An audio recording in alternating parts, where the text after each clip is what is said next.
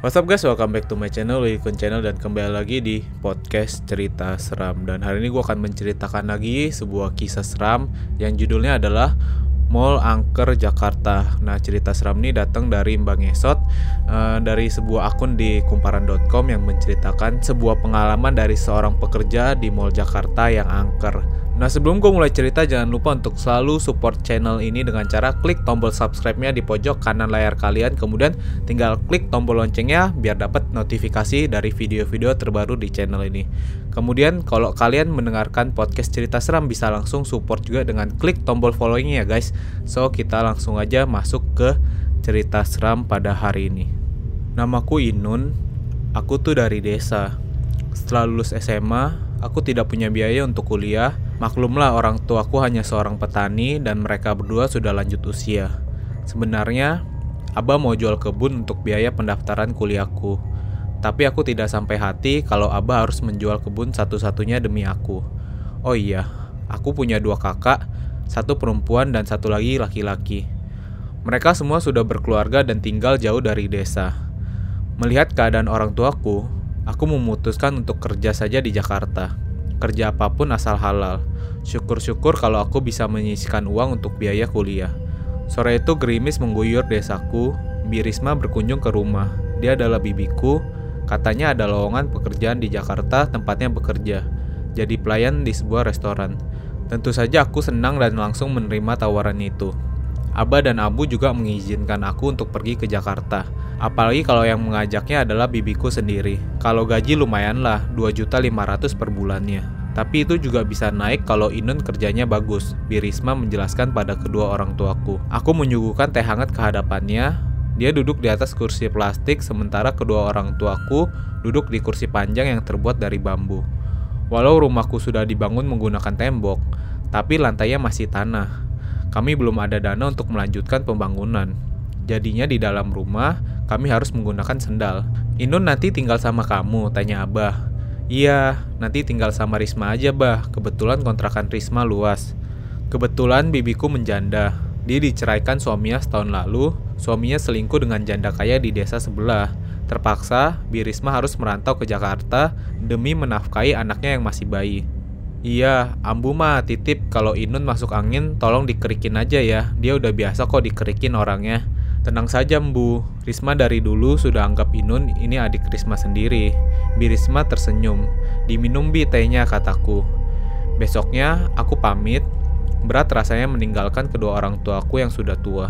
Tapi bagaimana? Aku harus bekerja agar bisa kuliah. Sebelum berangkat, Abah membekaliku sebuah jimat. Katanya buat jaga-jaga saja. Jimat itu sebesar koin 500-an dan dibungkus dengan kain warna hitam.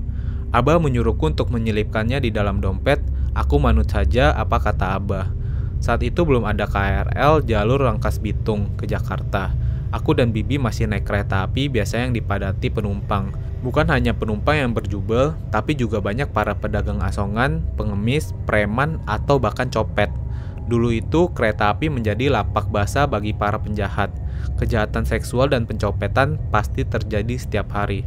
Untung saja, aku dan Bibi ke bagian tempat duduk.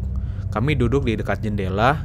Dari jendela kereta itu, terlihat hamparan sawah membentang, pohon-pohon berjejer di pinggiran rel, lamunanku melayang pada masa-masa SMA.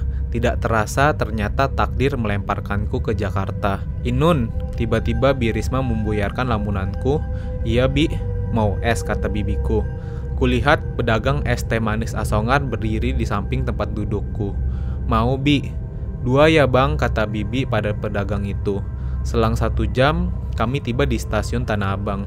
Orang-orang berhamburan keluar dari dalam kereta seperti ratusan semut yang keluar dari sarangnya. Mereka berebut tangga, berdesakan, tidak seperti aku dan Bibi yang santai saja menunggu di dalam kereta. Bibiku malas kalau harus berdesakan seperti itu. Setelah Bibi memastikan tangga itu lenggang, kami keluar dari kereta. Di luar ada seorang lelaki yang menghampiri bibiku. Ia memeluk Bibi di depan umum tanpa malu-malu. Mungkin saja itu pacar baru bibiku. Kenalin, ini Inun saudaraku. Birisma menyentuh pundakku. Hai Inun, sapa lelaki itu. Perawakannya kurus, rambutnya pendek, dan ada luka gores di pipinya. Hai kak, salam kenal. Aku menjambat tangannya, tapi anehnya, telapak tangannya terasa panas. Tanganku seperti dibakar. Kugibaskan secepat mungkin jabatan tangannya. Kenapa? tanya bibiku. Napasku terengah-engah, aku menggelengkan kepala. Gak apa-apa, Bi. Begitulah cerita hari pertamaku di Jakarta. Aku tidak akan menyebutkan nama mall tempat aku bekerja kepada kalian. Aku hanya akan menceritakan rangkaian kejadian janggal yang kualami selama bekerja di sana. Hari pertama di Jakarta, Birisma menyuruhku untuk berdandan rapi, memakai pakaian hitam putih dan sepatu hitam. Katanya, dia akan memperkenalkan aku pada atasannya. Kami berangkat dari kontrakan ke mall dengan menggunakan bajai. Mall masih sepi karena kami datang terlalu pagi. Hanya ada beberapa toko yang baru buka, karyawannya sibuk merapikan barang dagangannya. Aku mengikuti Birisma dari belakang, ia berjalan dengan terburu-buru, sehingga aku harus mempercepat langkah. Sesampainya di lantai 6, ternyata tempat tidak seperti yang kubayangkan. Aku kira akan bekerja di sebuah restoran yang besar dan megah, tapi ternyata hanya di food court, sebuah kios kecil yang menjual nasi padang. Nah, ini dia restorannya. Aku celingak-celinguk. Restoran sederhana sih, lebih tepatnya kios makanan, Bi Risma menyengir. Ya Bi, bosnya mana ya? Tanyaku. Belum datang, biasanya nanti siang. Birisma merogoh kunci dari dalam tas kecilnya. Ia kemudian membuka kios kecil itu, mengelap etalase, dan mengepel lantai. Kata Birisma, nanti akan ada orang yang mengantarkan masakan Padang ke mall itu. Bosnya sudah masak di rumah, jadi tinggal dijual saja. Benar saja, tidak lama kemudian, lima orang lelaki muncul dari arah lift. Mereka membawa box besar yang berisikan masakan Padang. Ada satu orang yang terlihat sempoyongan membawa termos besar berisikan nasi. Birisma menghampirinya, lalu membantu menggotong termos nasi tersebut. Kenalin, ini Inun, dia akan bekerja di sini, kata Bibi sambil menata makanan. Hai Inun, wah Mbak Risma kalau gitu saya bakal sering mampir ke sini. Goda seorang lelaki kurus berambut keriting. Hus, jangan macem-macem sama saudaraku ya, bentak Birisma. Oh, saudaranya Mbak Risma toh, ujar lelaki bertubuh tambun. Ya sudah, kami pamit deh. Semangat Inun kerjanya. Iya terima kasih, kataku sambil malu-malu menatap mereka. Inun, nanti akan ada Tio, dia bekerja di sini juga, kata Bi Risma. Oh iya Bi, tak lama kemudian, Tio datang. Ia mengenakan jaket hitam, celana levis panjang, sepatu converse, dan tas kecil yang diselempangkan di depan dadanya. Dari wajahnya aku bisa menebak umurnya mungkin kisaran 23 tahun. Tubuhnya kurus, kulitnya sawo matang. Dia menjabat tanganku dengan ramah untuk berkenalan. Semakin siang, mall semakin ramai. Kebetulan hari pertamaku masuk kerja adalah hari Minggu. Aku dan Tio membantu membawakan pesanan ke pelanggan, sedangkan Birisma sibuk menyajikan pesanan pelanggan. Inun, bos nggak bisa datang hari ini, mungkin besok, soalnya dia lagi sibuk. Oh iya Bi, nggak apa-apa kataku. Hari pertama yang sangat melelahkan, tepat jam 9 malam, dagangan kami ludes. Bilisma sibuk menghitung penghasilan hari ini, sedangkan Tio asik bermain game di pojok. Aku bersiap untuk pulang. Inun, nanti ada yang nganterin makanan lagi, kata Bi Risma. Besok. Sekarang, kata Bi Inun. Kan pelanggan udah sepi, Bi. Mallnya juga udah mau tutup. Kita punya pelanggan tetap, sebentar lagi juga datang, kata Bibi. Lima orang lelaki yang tadi pagi membawa makanan datang lagi. Kali ini porsinya lebih besar. Aku heran siapa pelanggan tetap yang dikatakan Birisma. Setelah menyerahkan makanan kepada Birisma, lelaki itu langsung pamit. Nah, itu pelanggan kita. Dari arah lift, kulihat rombongan anak muda. Mungkin 50 orang atau lebih. Ah, aku tidak bisa menghitungnya. Mereka semua memesan nasi padang. Aku, Birisma, dan Tio kewalahan melayaninya. Mereka berisik, tertawa, dan mengobrol hal-hal yang tidak ku mengerti. Dagangan kami ludes, setelah makan mereka langsung pamit. Mereka siapa Tio? Pelanggan setia kita, anak-anak gaul Jakarta. Setelah membereskan piring, akhirnya Birisma menutup kios. Tio pamit duluan sedangkan aku kebelet pipis dan langsung lari ke toilet. Mall sudah sepi, kios-kios sudah tutup. Keluar dari toilet, aku tidak melihat Birisma. Kios nasi padang tempatku kerja sudah tutup. Mungkin Birisma sudah turun duluan. Pikirku seperti itu. Aku beranjak ke lift, lalu memencet tombolnya. Pintu lift perlahan terbuka. Liftku melewati lantai demi lantai hingga akhirnya berhenti di lantai dua. Ada seseorang yang hendak naik lift. Pintu perlahan terbuka. Seorang perempuan berseragam hijau masuk ke dalam lift. Dia pasti pegawai mall itu juga pikirku. Sebelum sampai di tujuan, lift tiba-tiba berhenti. Aku memencet-mencet tombolnya. tapi tetap tidak mau jalan. Wanita di sampingku duduk di pojok sambil memeluk dengkulnya. Dia terlihat sangat ketakutan. Mbak bawa HP, tanyaku. Dia menggelengkan kepalanya. Tolong, aku berteriak menggendor-gendor pintu lift. Setelah berteriak cukup lama, aku akhirnya menyerah kemudian duduk di samping wanita itu. Tenang, kita pasti keluar, kataku ragu-ragu. Kamu tinggal di mana? tanyaku. Aku tinggal di sini, jawabnya singkat. Hah? Di sini? Ia mengangguk. Tiba-tiba lift bergerak, aku bangkit sambil bersorak gembira. Setelah tiba di lantai dasar, kulihat Birisma dan seorang lelaki berseragam satpam berdiri di hadapan lift. Bi, tadi aku kejebak lift sama dia, tunjukku ke arah perempuan tadi. Tapi entah apa yang terjadi, perempuan itu tidak ada di sana. Ia tiba-tiba menghilang, aku tidak melihat siapa pun di dalam lift. Kejadian kemarin membuatku penasaran, siapa sebenarnya wanita yang terjebak bersamaku di dalam lift. Birisma bilang kalau malam memang suka ada hantu di mall itu.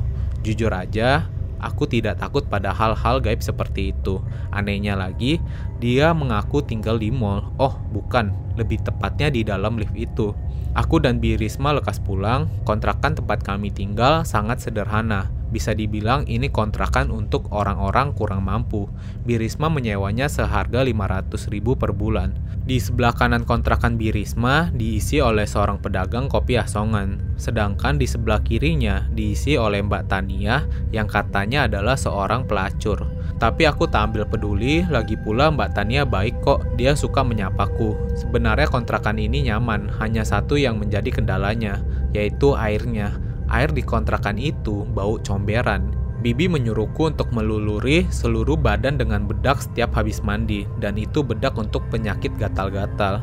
Aku manut saja, mungkin kalau sudah terima gaji 2 atau 3 bulan, aku berencana berpisah kontrakan dengan Bibi. Kontrakan Bibi ada di lantai 2, kalau mau naik ke atas, kami harus melewati sebuah terowongan terlebih dahulu. Itu terowongan kecil semacam dua tembok yang mengapit. Brengseknya, suka ada orang yang kencing sembarangan di sana. Bau pesing menguar di terowongan dan itu membuatku hampir saja muntah. Malam kedua aku menginap di kontrakan Birisma, kejanggalan mulai terjadi. Tengah malam saat kami sedang tidur, ada yang mengetuk pintu. Aku guncangkan tubuh bibiku, tapi dia tidak mau bangun. Tidurnya nyenyak sekali sampai mendengkur. Mungkin bibi kelelahan pikirku. Kupaksakan tubuhku untuk bangun. Aneh sekali, siapa malam-malam begini yang mengetuk pintu? Saat kubuka, kulihat seorang wanita yang pernah terjebak denganku di lift. Dia masih menggunakan seragam hijau sama seperti pertama kali aku melihatnya. Mbak, aku mengerutkan dahi. Hai, aku Naila. Dia menyodorkan tangannya. Inun, tiba-tiba bibiku bangun. Matanya masih terlihat mengantuk. Bi, ini Naila yang tadi kejebak samaku di dalam lift. Hai, sapa Naila. Kamu ngapain di sini? Tanya bibiku. Naila tidak menjawab, dia malah tertawa. Wajahnya nyengir sangat menakutkan. Dia membalikkan badannya, lalu berjalan turun ke bawah. Aku dan Birisma mengejarnya, tapi Naila sudah menghilang. Mungkin saja dia orang gila, kata Birisma. Tapi aku ingat betul kalau dia orang yang terjebak di dalam lift bersamaku, Bi. Birisma menghalakan napas. Ya sudah, jangan dipikirkan. Kita tidur saja, lagian ini masih malam, kata Birisma. Hari kedua bekerja, aku akhirnya bertemu dengan calon bosku, namanya Bu Indri. Penampilannya sederhana, rambutnya lurus, punggung dan dicat warna pirang. Tubuhnya langsing, orangnya juga cantik. Dia menjelaskan kepadaku kalau nanti kerjaku bagus, gajiku bisa naik. Tanpa ragu-ragu aku juga bilang kepadanya kalau aku mau sambil berkuliah. Untung saja ia tidak melarang, ia malah mendukungku. Ibu senang kalau kamu punya semangat untuk terus bersekolah. Nanti bisa ibu atur jadwal kerjanya. Terus katanya dengan ramah. Bu Indra tidak berlama-lama di kios itu memberiku uang 200 ribu katanya biar aku semangat kerja. Tentu saja aku senang, tidak lama setelah Bu Indri pergi, pengunjung mall mulai rame. Aku sibuk membantu Bi Risma menyajikan pesanan, sementara Tio mengantarkan kepada pelanggan. Namun ketika sedang sibuk menyajikan makanan, dari balik etalase, mataku menatap seorang lelaki yang berjalan dengan cara tidak biasa. Kedua tangannya bersekedap, ia meloncat-loncat seperti pocong. Beberapa orang melihatnya tertawa, mereka menganggap lelaki itu sedang bercanda, tapi entah kenapa saat itu aku menganggapnya serius. Sampai-sampai piring yang ada di tanganku, aku letakkan begitu saja. Aku beranjak keluar dari kios. Inun mau ke mana? Tanya bibiku. Aku tidak menjawab, langkah dan mataku terus mengikuti lelaki itu. Semakin dekat, ku dengar dia berteriak. Pesugihan pocong, pesugihan pocong. Lelaki itu berseragam, tampaknya ia pegawai dari salah satu kios di food court ini. Ia seperti sedang dikendalikan sesuatu. Sesaat kemudian, lelaki itu berhenti meloncat, dia naik ke pembatas kaca. Semua orang yang tadinya tertawa, sekarang malah berteriak. Tanpa acang-acang lagi, lelaki itu terus loncat ke bawah. Semua yang menyaksikan kejadian itu berteriak histeris. Tubuh lelaki itu remuk dan kepalanya pecah begitu saja. Darah segar mengalir perlahan membasahi lantai. Ia tewas mengenaskan. Jangan heran, setiap tahun suka ada yang mati di mall ini, kata Tio sambil terus bermain HP. Masa sih? Aku mengerutkan dahi. Aku dan Tio duduk di depan kios yang sebentar lagi tutup. Kami sedang menunggu pelanggan setia kami yang suka datang setiap malam. Birisma terlihat masih sibuk menghitung pendapatan untuk hari ini. Iya, sini. Tio memintaku untuk mendekatkan daun telinga. Ia hendak membisikkanku sesuatu. Di mall ini banyak pesugihannya. Hah? Aku terkejut. Kios kita juga dong, tanyaku. Tio mengangguk, ia kembali memainkan HP-nya. Kamu tahu dari mana ada pesugihan di sini, kataku. Lihat saja nanti hari Jumat, kata Tio. Aku semakin penasaran apa yang akan terjadi di hari Jumat. Tidak lama kemudian, aku mendengar suara langkah rombongan anak-anak itu. Mereka tak lain adalah pelanggan setia kios kami. Suaranya berisik, terdengar di lorong lift sebelum tubuh mereka terlihat. Aku dan Tio bangkit dari duduk kami dan bergegas masuk ke dalam kios, bersiap melayani mereka. Seperti biasa, kami sibuk melayani mereka yang jumlahnya entah berapa. Mereka semua anak muda yang berpakaian kekinian. Tidak butuh waktu lama, dagangan kami ludes. Satu persatu mereka mengantri untuk membayar. Aku membantu Birisma untuk menghitung harga per porsi, sedangkan Tio membereskan meja makan. Setelah semuanya selesai, mereka langsung pergi. Di hari Jumat, seperti yang dikatakan Tio, kalau aku akan menyaksikan sebuah bukti kalau di dalam mall ini ada pesugihan. Sebelum kios tutup, tidak biasanya Bu Indri datang. Ia menanyakan pendapatan hari ini, juga kami masing-masing diberikan 300 ribu rupiah. Ini buat jajan, kata Bu Indri sambil tersenyum. Aku, Tio, dan Birisma menerimanya dengan senang hati. Setelah menerima uang itu, Birisma langsung mengajakku pulang tanpa menutup kios terlebih dahulu. Aku manut saja tanpa banyak tanya. Sementara Tio mencolek lenganku, ia memberikan isyarat untuk tidak pulang dan melihat apa yang akan dilakukan Bu Indra di dalam kios. Kebetulan sekali saat kami sedang menunggu lift, handphone Bi Risma berbunyi, itu jelas dari pacarnya. Lelaki itu sudah menjemputnya di bawah. Mereka akan jalan-jalan, Bi Risma menyuruhku untuk pulang sendiri. Aku mengiyakannya. Setelah sampai di lantai dasar dan melihat bibiku pergi dengan pacarnya, aku dan Tio naik lagi ke atas. Anehnya, ada beberapa kios yang tadinya sudah tutup, sekarang dibuka kembali. Lihat, kios-kios yang buka itu. Tio menunjukkan ke jajaran kios. Pemiliknya lagi sajenan, lanjut Tio. Sajenan untuk apa? Penglaris, jawabnya singkat. Kami perlahan mendekati kios tempat kami bekerja. Pelan-pelan kuintip dari balik dinding kios. Sayangnya, aku tidak dapat melihat Bu Indri karena terhalang oleh meja kasir. Tapi tak lama kemudian, aku mendengar ketawa seorang anak kecil dari dalam kios, juga langkah kaki yang berkeliaran di dalam. Inun, lihat itu. Tio menepuk pundakku, ia menunjukkan ke arah salah satu kios yang jaraknya tidak jauh dari kami. Tidak sengaja aku menjerit ketakutan lantaran ada sebuah kios makanan yang dipenuhi oleh pocong. Entah berapa jumlah pocong di dalam kios itu, pocong-pocong itu berjejeran memenuhi ruangan. Hus, jangan berisik nanti ketahuan, kata si Tio. Tio panik, dia menarik lenganku, mengajak pergi dari tempat itu. Namun sebelum kami pergi, tiba-tiba terdengar suara seseorang menyapa kami. Kalian belum pulang? Dan rupanya itu adalah suara dari Bu Indri. Nah itu dia guys. Part 1 dari cerita Mall Angker Jakarta yang udah gue sampaikan ke kalian. Dan besok gue janji akan gue langsung update part 2 nya ya guys. So tetap dengerin aja podcast cerita seram dan terus nonton videonya di channel gue di Willy Kun. Oh ya gue juga mau ingetin kepada kalian kalau kalian punya cerita seram atau pengalaman gaib Yang mau kalian share di podcast cerita seram bisa langsung DM Instagram gue di Willy Kun. Nanti cerita kalian akan gue share dan gue ceritakan ulang di podcast cerita seram So thank you guys for watching this video dan selalu bersama di podcast cerita seram. See you guys in the next video.